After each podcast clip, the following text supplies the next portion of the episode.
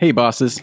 If you're wondering if Emily and I have been kidnapped because you noticed that we haven't published our usual Monday morning 10 minutes to being boss episode today, don't worry, we're both totally safe.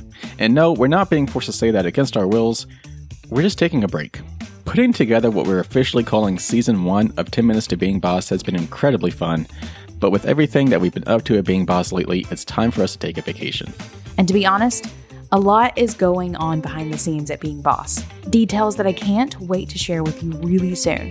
But to be vague, we're about to begin bringing into reality a lot of transitions, and how and where we share the content on this podcast is one of the pieces of the puzzle that I need to make sure is in just the right place.